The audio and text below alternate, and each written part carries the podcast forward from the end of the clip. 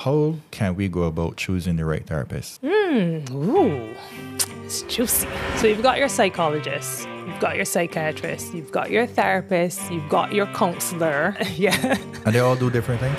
Like, what can they do to create a healthy environment? I want my non-therapist answer. Uh, pay the people.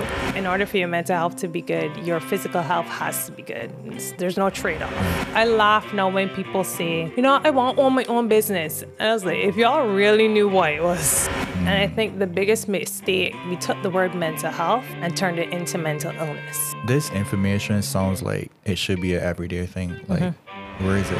What are the things we can practice to be successful in a healthy way? Hmm. So that's a big question. Do you think we are still affected by the pandemic and we are just trying to act normal? Shit, I think we still impacted by slavery and we're trying to act. Oh, Welcome to Gems from Friends. This is where we have conversations with creators, entrepreneurs, young professionals, collecting stories of brands and people. Hopefully, we can motivate and inspire, and maybe even ignite the fire for others to start their own projects. I hope you enjoy this episode. Stay tuned.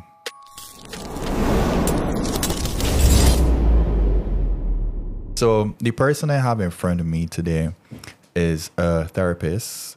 Um, I met her couple years ago, and I saw her once, and I don't know if that was a good thing or a bad thing, but when I went to her, she was able to unravel everything that was going on with me, and it brought me to the to, to a point to say it's almost like our past sometimes is stuck to our shoe like mud. Mm-hmm.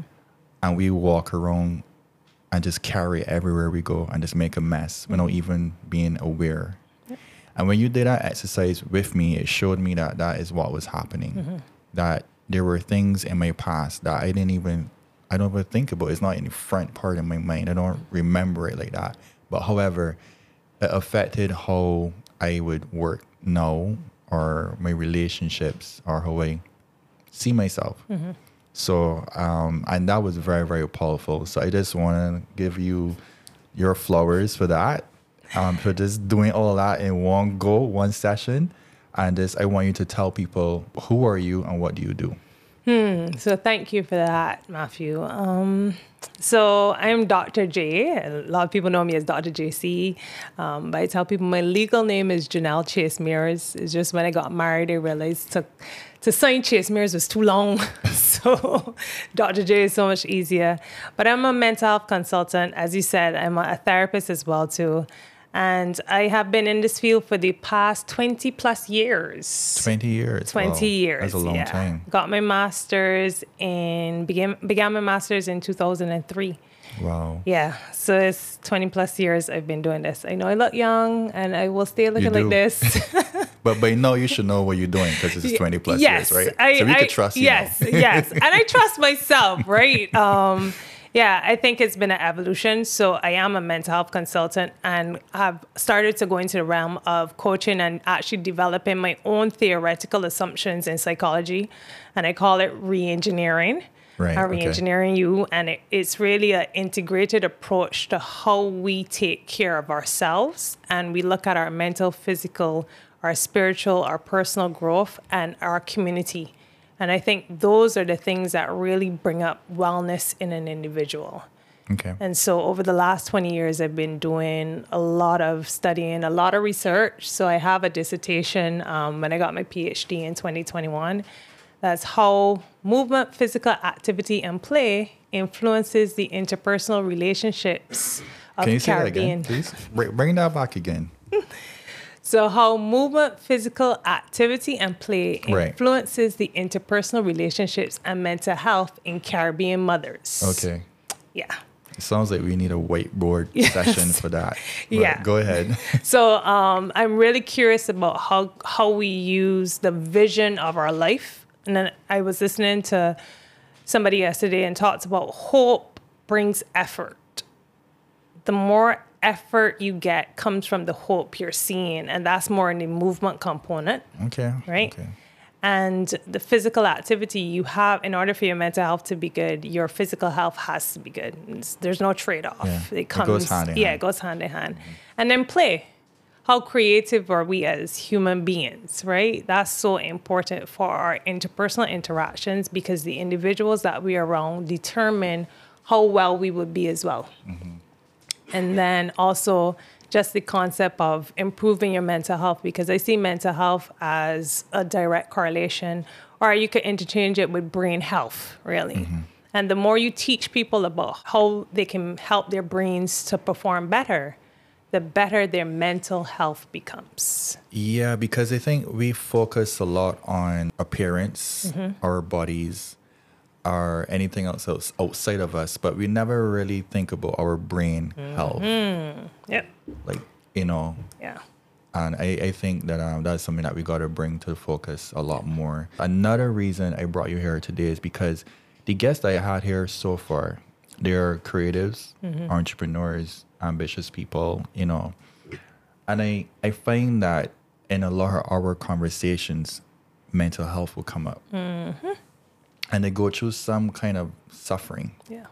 Do you think that because of th- their lifestyle, that there could be ignoring or damaging their brain health because of the constant being on the grind, you know, the go-getter kind of thing? Absolutely. And I'll just start with two brief things that it damages their sleep and their nutrition. Okay. And once your sleep is bad, your mental health is going to be challenged. And if we mm-hmm. were to use brain health and mental health interchangeably, every time you lose sleep, you lack the ability for your body to actually recover mm-hmm. and for your thoughts to disappear that the thoughts that are not healthy to dissolve in your lymphatic system. So there's a lymphatic system that takes all the waste out of your body. And the glymphatic system is the one in the brain. So when you don't sleep you will become you'll continue to ruminate on the thoughts that were unhealthy. You'll play over the day and it needs to be cleansed. So when you don't sleep it is not cleansed. So that's why people can wake up with the same stagnant thought that they had before because they didn't sleep Wow, that's crazy. Yeah. So And it's then- like you go to like you you don't sleep, so you're walking around with the same garbage in your head the next day. Yep. Wow. And creatives do that, right? yeah, for sure. All nighters. Yeah.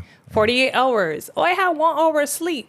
But that's why you can't approach the situation any different. So your brain isn't as rested as it needs to be in order for you to continue the creative process. And mm-hmm. then nutrition, gut health. If you think about it, a, a hungry man is a Angry angry, man, man. yeah. And so when we don't feed our bodies and we don't feed our minds with the right things, right?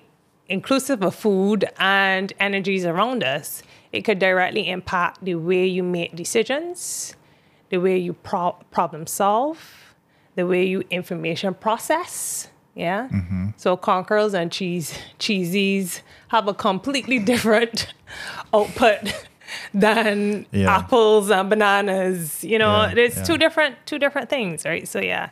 So when you're about to take on like a really big project Mm-hmm. or you have like a really important day, you should really factor in, look, let me get some sleep because everyone prepare in different ways or they don't prepare at all. Mm-hmm. Yeah. Right. So you would say if you have like a big day ahead, you should always have sleep as a priority. Absolutely. That that's the thing that will help you regenerate thoughts, but that's also the thing that's going to allow you to operate less flustered. Because a lot of people when they don't sleep are irritable. You know, and I hear this a lot. You know, people say, "Oh, well, I'm not a morning person." So, you know, when you wake up in the morning and outside nice and bright and like close the blinds, that's actually impacting your ability to sleep as well too. Mm-hmm. Mm-hmm. So because we actually make the sleep hormone in the morning. Right. So when you're pulling all nighters and you don't get adequate rest and you don't wake up in the morning, the capacity for you to go back to sleep at the proper time is going to be diminished. Wow. Yeah, so it, even bringing out sleep pressure, sleep pressure is build, up, build up throughout the day. So think about kids, right? When kids wake up early in the morning, when you first get them suckers, right? And they are going, going, going, going. By seven o'clock, they're tired.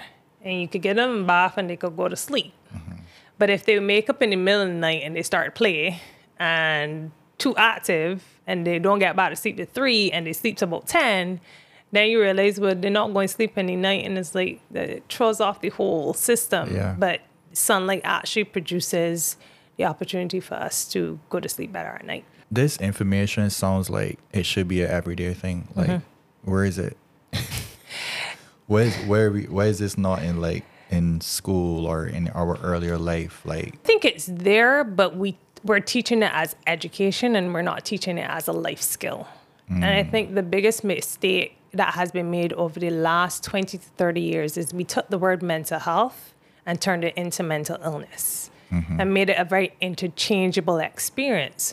So when somebody says the word mental health, they're not thinking about sleep, they're not thinking about nutrition, they're not thinking about information processing, they're not thinking about making good cognitive decisions, they're not thinking about prefrontal cortex, nothing like that. They're thinking about depression, anxiety, all of these other things. And so what do we do? We go in schools and we teach people about depression right, the extreme yeah. stuff. We teach people about anxiety. And the mm-hmm. danger in that is that you're not teaching people solutions. just making them aware. You're making them aware. But then you're not saying, well, this ha- if you don't do this, this is going to happen. Right. And I think for me, um, children learn biology. You're in school. We, we, we, we learn biology. We don't like it. I went to school, not for long, but yeah. Well, yeah, we didn't like it. But really and truly, what is the basis of all health? Biology. Like it's how, but when children are small, what do we teach them? This is your eyes, this is your nose, this is your mouth. Mm-hmm. You know, we don't say this is your brain and it has four lobes, you know, and mm-hmm. they will get it. If you could get nostrils, you could get cerebellum. Like, Right. ain't that far apart. But again, when we don't think that those things are important and those things are just educational points, then you kind of lose the importance of it. But it's there. The information is there. It's not new information. So my community is business leaders, Mm-hmm. creatives, young professionals, and stuff like that. What can they start practicing? How what they can do to start bringing it into their lifestyle and to know Mm-hmm. how to prioritize it because they don't like. We would think about all the aesthetic stuff. We would think about financial stuff. We would think about just being successful. What are the things we can practice to be successful in a healthy way? Hmm, so that's a big question. So I'll break it down into parts. First thing is always what's your vision for good mental health, right? I think most people have a vision for their business, they have a vision for their relationship, they may even have a vision for their families. Some. Mm-hmm.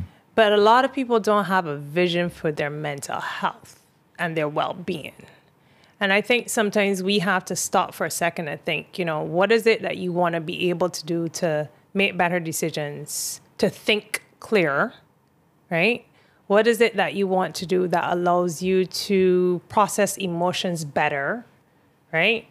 And I think once we start to think about what's our greater vision for our mental health and our well being, what ends up happening is that you'll do the things according to that. So if you know that when you don't sleep, you get very irritable and you get very confused in making decisions. So there's something called decision fatigue, and that happens as a result of you actually being tired, mm-hmm. right? And if you you make the connection between the vision and the behaviors, then it's easier for you to shut off some of the things. I call them non-negotiables. So sleep for me is non-negotiable. I'm not going to be able to do well in teaching, in coaching, in consulting if I'm operating off of three hours of sleep. Just doesn't work. And then on the flip side is you're rarely giving somebody the best you if you don't have a vision for good mental health. Correct. Yeah. So you you want to be as impactful as possible. So you have to like pour into yourself and make sure you're healthy and you're your best self that you can Absolutely. be when you approach each situation. Yeah. How can we go about choosing the right therapist? Hmm, ooh, it's juicy. See what ha- happened was. All right, so let's unpack the word therapy because I think sometimes we hear that word and we just think that that's one stagnant thing. So in the mental health field, there's so many other mental health providers that can help you. So I'll break down some of the very popular ones. So you've got your psychologist, you've got your psychiatrist, you've got your therapist, you've got your counselor. You know, so you got yeah. And they all do different things? and they all can do different things and they all can do the same thing except prescribed medication. So the psychiatrist is the granddaddy of it all. And that person can provide counseling, that person can provide medication, and that person mm. does diagnosis. Okay.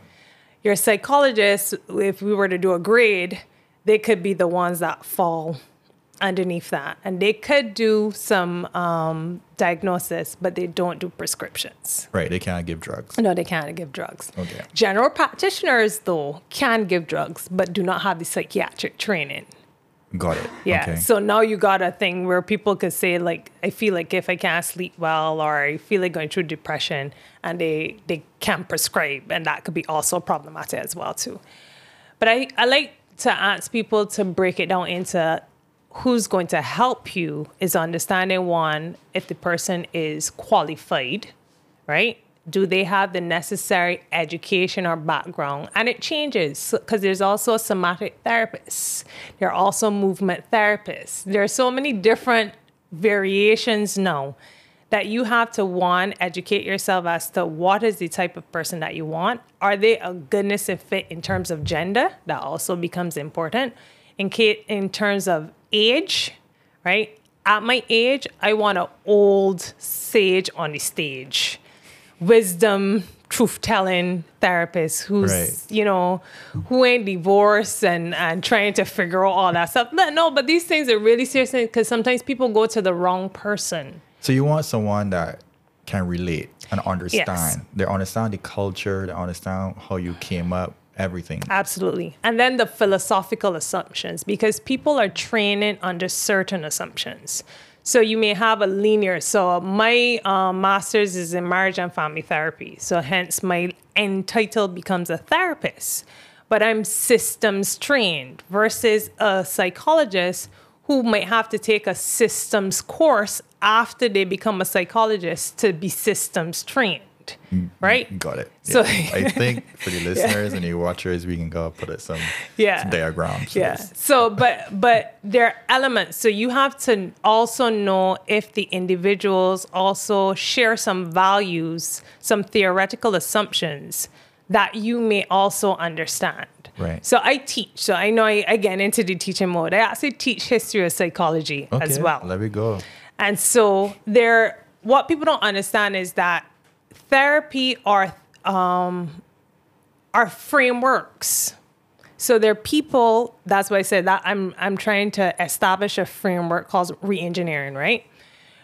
Throughout the years, people have found a framework or experimented on a framework and then said, "Ooh, this feels good." So we maybe we should call this um, social psychology. And then somebody else comes along and said, "Oh no, this sounds good. Maybe we should call it psychoanalysis." Most people know about Freud. Yeah. Um, and then somebody else comes along and says, you know, maybe we should call this Adlerian therapy. So throughout the years, there's so many different levels of therapy, and you kind of have to you can ask questions. You know, what what perspective, what framework do you actually engage in? So systems is I'm going to look at the entire system, and linear, the person may just be treating the individual. And because I teach, younger therapists, a younger psychologists love to be eclectic Right. and meaning that they pull all the theories from everybody. And any of my students out there will know I'll be like, y'all need to stop this. I need y'all to fine tune and go down the rabbit hole and learn why this person chose this Right. And go deep and go a little bit deeper. instead of going wide. Yes, and and so sometimes when you go to a therapist that's very new, or a psychologist that's very new, or a helper, I like to use the language helper that's very new. They may not be as experienced to pinpoint certain things because they're not as worldly and they really haven't taken the time to learn. And I always tell people this because I teach, so I sit on a lot of ends. I can see it from so many different ways. The younger person is also coming out a lot more stressed because most people in the psychology world and social work world come into that educational system broken. They're the ones trying to fix their families and the mess that's going on with their families. Right. And so then they come to school. And when they come into school, they're stressed because then they got all these papers to finish, all of these new ideas That's to so learn. interesting. So who heals the healer? Ah, and that's where I go into the consultancy. that's one of the things that I'm very curious in in my latter years in the career is to provide not only therapy but coaching and mer- mentoring to individuals who are helping individuals. So when you choose you you know you playing with your life and death situation now. You gotta be real serious you know and this is not a dig at anybody that's out there but these are factors that we don't consider in terms of getting better processes and results because as i tell my students all the time they're not stuck clients only stuck therapists. You are supposed to be an effective tacticianer you know, ooh, I get it done. right? You know, I tell them that all the time. Don't tell me, well, this person will not get better. Of course, if not, they wouldn't be coming to you. Right. But do you have the skill set? Do you have the experience? Do you have the awareness to go get somebody else to help you with this? You know, so you can help this person because anytime somebody steps into your space, they are trying to find a solution. That's just the reality of it. Wow. Yeah. This is heavy. It's a lot. So yeah, it's I a deep to digest all. You Yeah. get more than one gem. Yeah. gems from the beginning. Um, but I just want to bring it back down to the community that Mm-hmm. Yeah. I have right now. Yeah. And um, so I just wanted to express how important it is because Mm-hmm. everyone have an accountant. Everyone has a Yeah. financial advisor.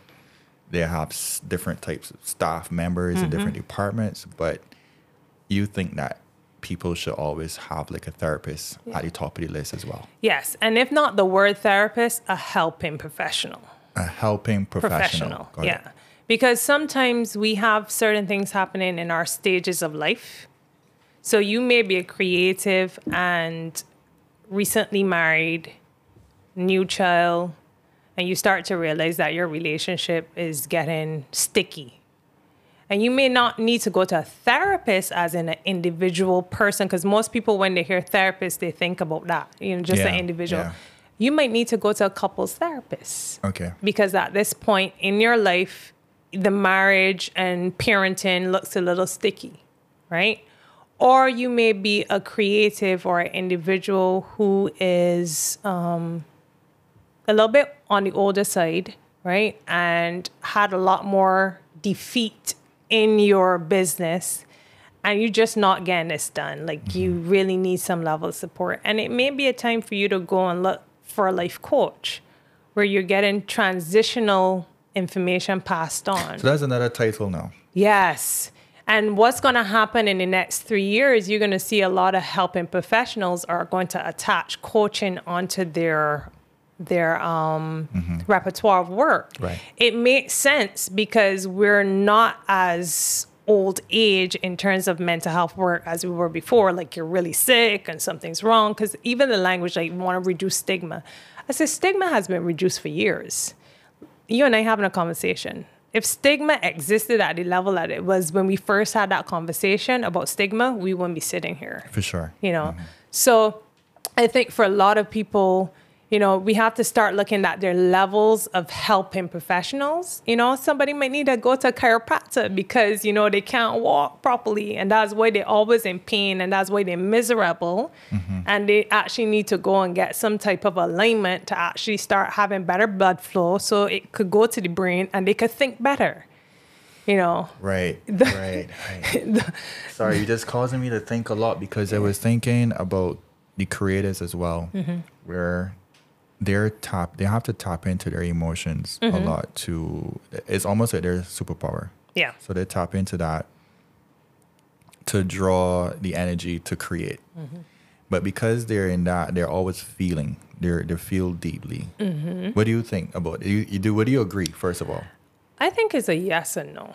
I think because sometimes we confuse being emotional with being numb.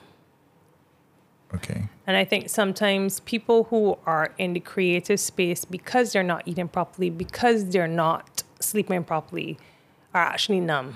right, Like they're just like, uh, like it's too much, or like it's it's not as emotional regulated as you're as when I hear you ask the question, because they don't always know what's going on. They get overwhelmed very quickly. You know, it's this is too much. Like when you in true emotional regulation, you ain't gonna say it's too much. You can be like, okay, look, yeah, this a lot on my plate, but what do I need to do to shift?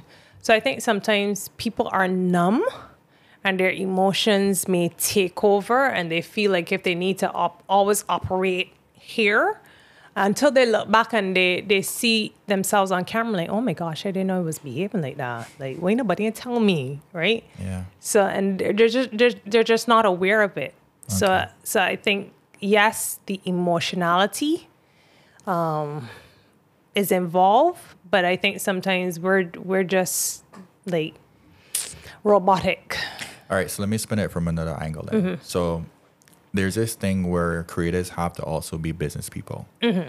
And we tend to get into this habit where we have to take the E off of emotion and just move, keep motion, Mm-hmm. Yeah. and don't take business personal. Okay. And creators have a hard time doing that Okay, yeah. because they're they're always feeling, so they don't know how to separate, and sometimes they don't even like to talk about the business. Yeah. Mm-hmm. They don't like to talk about figures. They just want to. Be in a creative space. Mm-hmm. But then business can be very rough and Yeah. and cut dry kind of thing, and then they start to spiral Yeah. in that environment. Yeah. How can we balance and regulate that? So I'll take the words that you said and then ask creatives to then learn about being professional Okay. and maybe investing in some leadership and learning about businesses and learning about marketing and mm-hmm. learning about branding. And if you can't do that, bring somebody in that knows how to do that. Or hire, like you said, get an accountant. I think because once you get into business, you playing in a different field.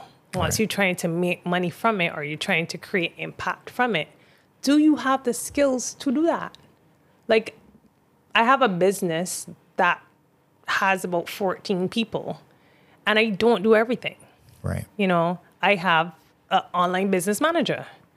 I have a coaching manager who manages my coaches. Mm-hmm. You know, like even though I could do some of those things, I'm not as skilled. I have mm-hmm. a tech person, right? I've outsourced some of those things. One, to take pressure off of me, and two, to give people who are greater at those skills an opportunity to work in my vision. Mm-hmm. And I think one of the things that I've experienced in working with creatives is that they feel they can do bad by themselves. And that's always my answer. You're absolutely right. You will do bad by yourself. But if we maybe diversified it and gave other people the responsibilities of it, you could stand a better chance mm-hmm. of, you know, still adding that motion, adding some E and understanding that, yeah, okay. And, and that's why I go back to that earlier point. Like when you learn to regulate your emotions, you learn what to take off of the plate. Mm-hmm. And you mm-hmm. recognize that this doesn't serve my genius in this space right now, but that other person complements it. And so, therefore, because that other person can complement it, I can give way to that individual helping me build my vision. Got it. Yeah. So delegating contributes to your mental Oh, yes. Health. What? So that's important. Absolutely. In any field. I don't care where you are, because we, we not supermen and superwomen, you know? Some people will look and say, okay, I don't have the money to pay this person Uh-huh. or to pay these people to delegate. So let me try to do everything myself. But I think you actually you're not making as much as you can or you're not being as impactful as you can be. So part of the investment is in to invest into other people to help you build your dream. Yeah. And money isn't always why people join you. Right. Sometimes people join you because internship is an opportunity to work with you, mentorship, an opportunity for you to show leadership and guide somebody else. Um, so I think sometimes individuals fear that step because we think we have to, you know, we have to financially create to make sure this things work. But what I've learned on my journey, there's so many people who want to operate in their genius as well. That will work with you and it doesn't have to come with a paycheck. Mm-hmm. And creators are like, you know this, like creators that other people like, come, I'm working on this project, you should jump on. And you know, mm-hmm. and the other person I'll work when you work. And the only thing is that I'll ask people is to have good boundaries. Now you gotta know the difference between when you helping out somebody or you doing all the work for somebody. Like Yeah. you have to learn that. Mm-hmm. But I think we have enough resources to actually be supported. Mm-hmm. And if it's five creatives, maybe you get one person that's in branding and marketing, and it's five of y'all that pay that one person, you know, and that person's assured that they have money and they, you know, they get in support. Yeah. Maybe we just gotta diversify it. Like this doing bad by yourself, like you literally speaking it into being. Yeah, Yeah. yeah, yeah. I mean, I see a lot of businesses that will put a lot of effort into aesthetics. Mm-hmm. Again, I keep saying that word, but it's I, I really mean it. Like Mm-hmm. they think branding Yeah, it's just how it look, but it's also how it feels. absolutely. And what contributes to how it feels Mm-hmm. Is who's on your team and how you communicate and customer service and all Mm-hmm. these things. What do you would say to a company that hires people? Like, what can they do to create a healthy environment that will contribute into the brand they're really trying to create? You want my non-therapist answer? Pay the people. um, no, but seriously, um, I think one of the things is that we've taken human away from the word customer service, and people who serve people have to be human. And people who serve people have to be treated like humans. Right. And they have to feel like if they're appreciated. Um, and I think sometimes when we're asking people to level up a service, we have to look at, you know, how are we treating these people before they level up a service, Right. you know? And if you, as a employer or somebody who's leading, actually not as kind and not as arrested, you know, and you trying to train people and they see or feel the hypocrisy of the way you treat them and then the expectation is that they treat you treat the people that come in better uh, that's a hard sell right and i think sometimes we're not congruent with our messaging to people you know and what we expect behind the scenes with people as well too we we two-faced sometimes Okay. okay. and so you you could I remember there was a particular company that came here when they started and um, customer service has always remained. But you could tell there's a lot of training, but it's also how the people around each other treat each other.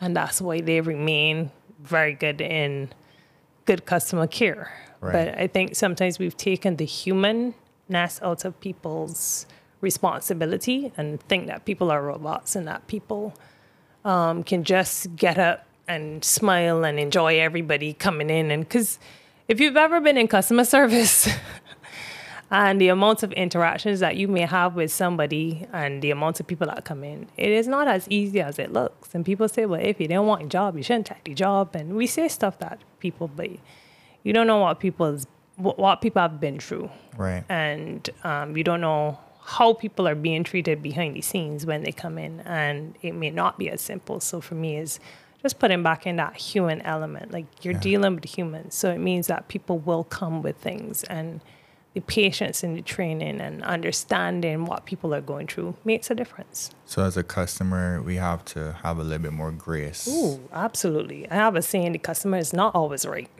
And if you uh, like go down the rabbit hole, if you uh, no, like for real, right? Um, if you go down the rabbit hole a little bit of why people use the language of customer service, it really was not designed to um, kiss people's asses Right. you know it was to provide a level of care and understanding to help. And i think what ends up happening is when you give people that message it me it literally condition people to go in there act a fool. Right. whereas if i step into a space the way i'm going to respond to somebody is sweet girl you good today? What happened? You face so upset? Like i'll meet people where i see their emotions mm-hmm. you know? And from there then we have a way better rapport So we all need emotional training. Absolutely. Emotional Emotional, regulation. I don't like emotional intelligence. Okay. And here's why I don't like it. Intelligence comes, there's so many things. You know, there's relational t- intelligence, there's spatial, atten- inte- there are over 16 intelligences. There's a lot of work that has been done. Um, the Yale Center of Intelligence, Emotional Intelligence, but they've brought it out so many things. So there's something they call the ruler, where you can recognize emotion, understand emotion, label emotion, emotionally regulate. You following me? Yeah. and respond, right? Reflect on emotion. And so when you hear the word emotional intelligence, and I, I'll tell you this, I don't like buzzwords that get into the media because then it dumbs down all the research outside of it. And one person grabs it, and then everybody like everybody got to be emotionally intelligent. But what does that really mean when you hear the word, you know, emotionally intelligent? So I think we have to break it down a little bit more. Need to teach people how to regulate, how to understand, how to label, how to express. You know, we're not doing that. Right. You know, Right. we're not doing that. And so, but we can do that from any age. Okay. Yeah. It brings me to this question. Do you think we are still affected by the pandemic and we are just trying to act normal? shit. I think we still impacted by slavery and we trying to act Oh, normal. that. I wasn't expecting that. yeah, like pandemic happens to be one thing. Oh, man. But we in the Caribbean, we also impacted by climate. We don't talk about climate change or climate or hurricanes and how that impacts our mental health and well-being. Um, so yeah, pandemic is but one thing. I think pandemic is just the straw that brought the camel's back or created opportunity for people to get up. Yeah, I don't think the pandemic was just like, oh my gosh, like, but yeah, we ain't even unpacking slavery and how slavery. I tell people all the time, at no point in time when slavery ended, did anybody say, yo, all right, slaves, you getting therapy, you getting therapy, you getting therapy, or slave masters, you getting therapy, you getting therapy. So I guess this, this I just open a whole can of worms and we can go can do another back. episode just for that. Oh man. So yeah, so let me we come back up and then Yeah. we're not go down a rabbit hole Yeah. today. Yeah. if we witness a person mental health is declining Mm-hmm. online Mm. through their posts. You as their friend, how should we respond or what can we do to help? All right. So that's a very interesting topic. Now,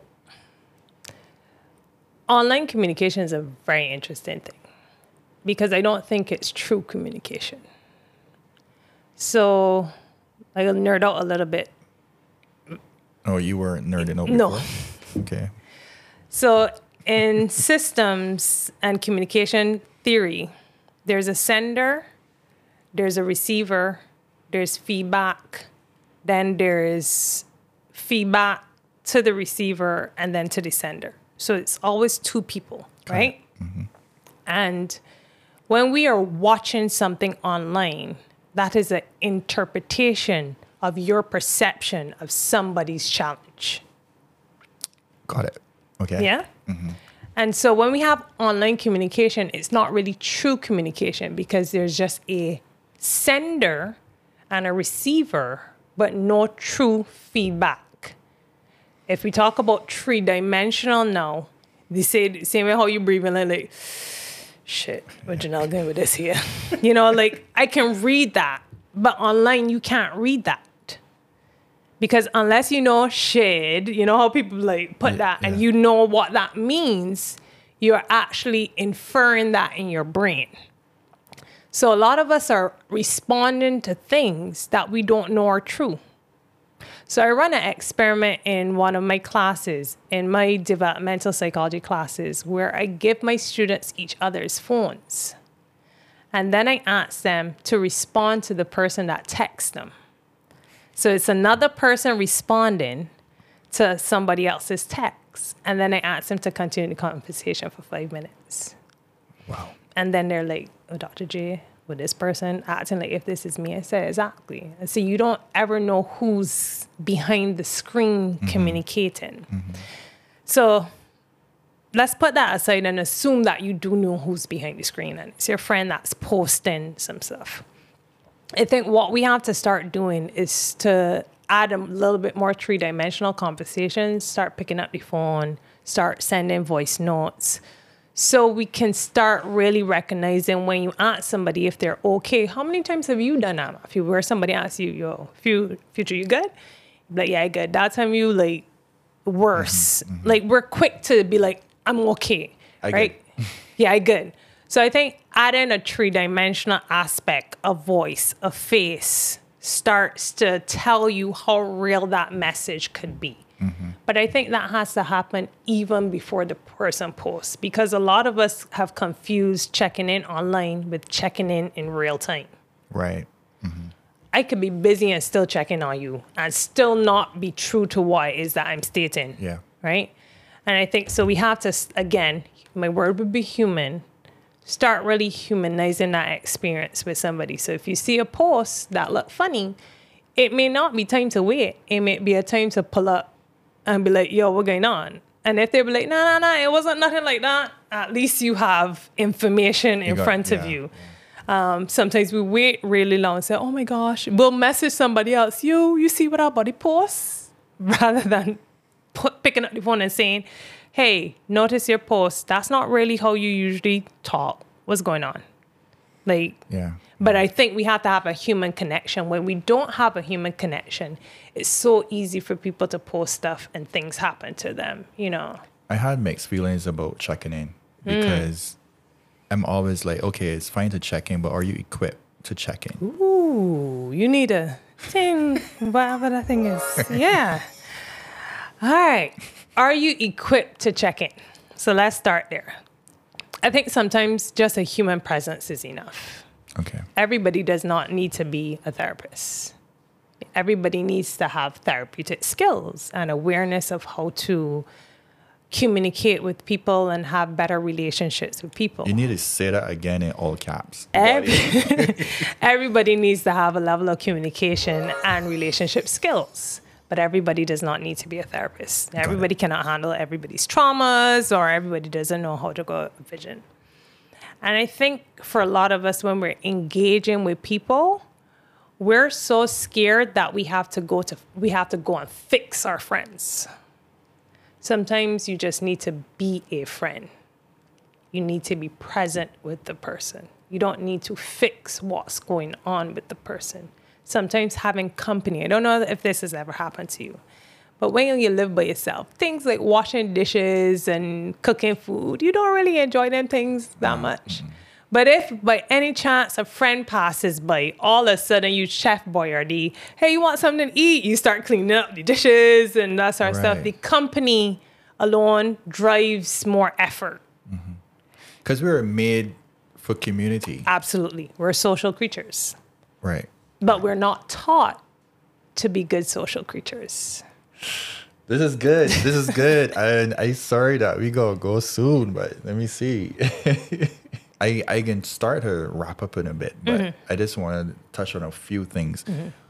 What is your opinion about like information on the internet right now? I feel like there's an overload, mm-hmm. and I don't think people are aware on what like scrolling can Yeah. actually do to your brain in a chemical way. Yeah, dopamine. It releases way more dopamine, which is your pleasure hormone. And if every time you scroll, it's like a drug. Yeah. So every time you scroll, it's like centers hit and then it's searching for more and it hits again and it never gets satisfied. So guess what? We have to scroll the entire time. So it's really problematic. Gaming, um, IG, different uses, like it's too much. And we're we were not designed to have dopamine released like that all the time to the point when it, it actually becomes ineffective. So actually being in public, you see it all the time. People, everybody on their phone and nobody's actually enjoying themselves. Yeah. They take a picture. I was here. That time, you know, all the time, eight of them was just on their phone talking Yeah. to somebody else who's not in They the were actually space. somewhere else They were some, they were not where their feet were. Their brain, you know, and that's my favorite thing. Be where your feet are, right? Um, but I think in terms of when we're asking people to engage a little differently with scrolling and the internet and information, what we have to do is really ask people what's their vision of the information they want to get. If you say, Well, I want to learn more about my physical health, okay, what about your physical health you want to learn? I want to learn about my kidneys. I want to learn about how my liver works, how my kidneys and my lungs need to be in a detoxification stage in order for my body to get good um, blood flow. Now, if that person is interested in that, then who do you go to? All right. So, who are the experts or who are the people who are sharing this information? I, I'm very, I go down rabbit holes often. I'm big on getting researchers and listening to podcasts with people who have done this work for 20, 30, 40 years and start to show, you know, what their results, the efficacy of the things that they're doing. So I think having that vision, that strong vision of, okay, this is what I'm learning, and then going around and then checks and balances. So my personal way of doing it is that I'll watch somebody three to four months with the information that they're sharing. So if they have information, I'll, I'll look at the the um, YouTube videos that they have posted. I might go and look at articles that they're doing. And eventually I'll see if they're on other people's podcasts and eventually like, okay, this person has been saying this thing consistently for the past five years, 10 years. And I think we have to start addressing information age like that mm-hmm. because the information is there for a reason. Right. This is no different than a doctor who goes to school and the information is a book and there's several books that probably say the same thing and you just go down the rabbit, hole making sure. Sure so i don't think a lot of us you, you know you think you said you gave a joke about school that you didn't go to school long but you are in the school of life because there's so many things that you're, you're interested in that you're learning. And i think we have to start creating that shift for people that you know the internet is a faster way to learn but you also have to start choosing wisely who you're going to learn from. So I have a rule of thumb, especially with people who are online. I'd be like, who is your audience? Yeah. You know, and who are your influencers? So I personally had to start doing that. Mm-hmm. I had to intentionally cleanse my feed. Yes, often. I, and I'm like, yes, everything is good information, but however, good information just flowing and just going back out because nothing yeah. is sticking because it's just a lot. Yeah. So I need something to stick. So you just have to slow it down a bit. Yeah. So what's happened is that information went from being like a low drop in the bucket mm-hmm. to now being like a fire hose. Yeah. yeah. try, put, try catching water with the top to all. Yeah. up to all. Not gonna work. You can get blown away. Yeah. yeah. Yeah. So cleansing your feed mm-hmm. and s- keeping it simple. Yeah. So I have like three things that I follow for like three months, but that's very close to my vision. Right. And then once something new comes in or I'm in my next quarter, I'll then cleanse out that feed and add. So we got to stay locked in and intentional. Yes. If this is what we're on, if this is your vision, mm-hmm. like stay focused on that and don't get sidetracked and then go down all these different rabbit holes. Absolutely. So Absolutely. the key is to pick a few things. I say about three or four things. Go deep. Yeah. Not wade. Just go deep. Yeah. And uh, yeah, and keep it simple. Yeah. Okay. All right. So my last thing um, I think this is important for the creators and the entrepreneurs, the new business people, and mm-hmm. stuff like that. They sometimes um, would get discouraged when they're now starting or no beginning, or if they're now launching a project, right? Mm-hmm. And because when they post, it doesn't get the traction that mm-hmm. they want it to get, and then does that affect their mental too as well? And what can they do to feel a little better or not be affected so much by that? All right, that's twofold. So one, we're talking about that dopamine. Right. So if you don't get likes, because people like, I don't do it for likes. Yes, you do. If you're affected by the fact that only four people saw your post. Um, so I think one is recognizing, do you have a problem with, you know, the attention I get in the likes? And two, I think that's where the professional part of it, like you gotta start somewhere. Like legit. If you're in business, not everybody will see what you're doing, nor will want what you do. And for a lot of people who are in this business, love this thing called secrecy. So they will work real hard behind the scenes, working on a project, post it on a Saturday when you got a big concert coming up and say, well, here I'm doing this. And be like, what about you and check my post? Well, first thing first, you didn't read the room. Like most people are not going to be on the internet at that time. Yeah. And it may have nothing to do with you, just really poor marketing. Again, going back to are you actually aware of the points of your business? most of us when we start something and this is something that i've learned because i have a business coach and i've had a business coach for the last three years um, we don't know the little parts that a lot of people who are in big businesses have but we don't understand that the people who are, run big conglomerates have departments of people who are reading metrics you know analyzing data and saying well ah this doesn't work and so like what my encouragement would be you know it's like what you are putting out there, are you putting out for consistency of who you are and what you're building? Or are you putting out to be people pleasing? Wow. You know, if it's about consistency in what you're building, then if two or three people have seen it, then you better ask them two or three people that seen it, what did they like about what you posted? Right. And get real time feedback. Yeah. But if you're confusing yourself with people pleasing, and you're like, well, only three people look at it. What I mean, like nobody don't like me, because we could then turn these into internal dialogues, which, by the way, are the things that we would have been taught when we were younger, when we're not good social creatures. Right. You know, when when you don't go there, we we grow up in societies, Caribbean societies, where we hear, you know, don't put your people business out there. People can laugh at you, or don't don't share this information because everybody's tell your business. These are the these are the thoughts that are infiltrating your businesses. It's not what's Wow. going on out there, you know. If you come from the place where you you are being, you know, don't keep a lot of friends, you know, or don't lend anybody your money, or don't something as simple as don't borrow money from people. If you knew anything about business, there ain't nobody in the business world that don't have a loan. Right. So even that concept, you know, yeah, I can rough it out and I can spend all my money. Like all of those things are the thoughts that are leading people into this concept of that they, they have to be frustrated or they have to be discouraged. Mm-hmm. But do those things come in business? Absolutely. Like and sometimes those are the things that are the catalysts to make you move better. Mm-hmm. But it's who taught you to manage, you know, discouragement? Who taught you to manage frustration? Because those are emotions that will come and can pass. They don't have to stay. But if you've been taught that those emotions have to stick around, then those are the things that are also determine the way in which you'll be successful in business. Boom. So even before you start business or start a project, you should focus on healing.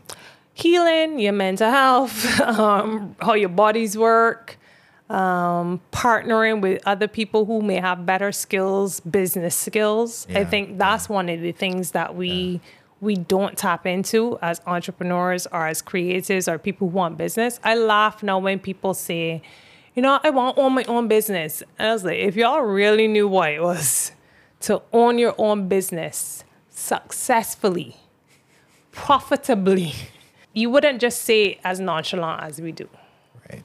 You would say, you know, I want to own my business and I'm willing to go and learn the skills that mm-hmm. really allow my business to thrive in a culture that it may not be as business friendly friendly mm-hmm. because I'm doing something new and innovative.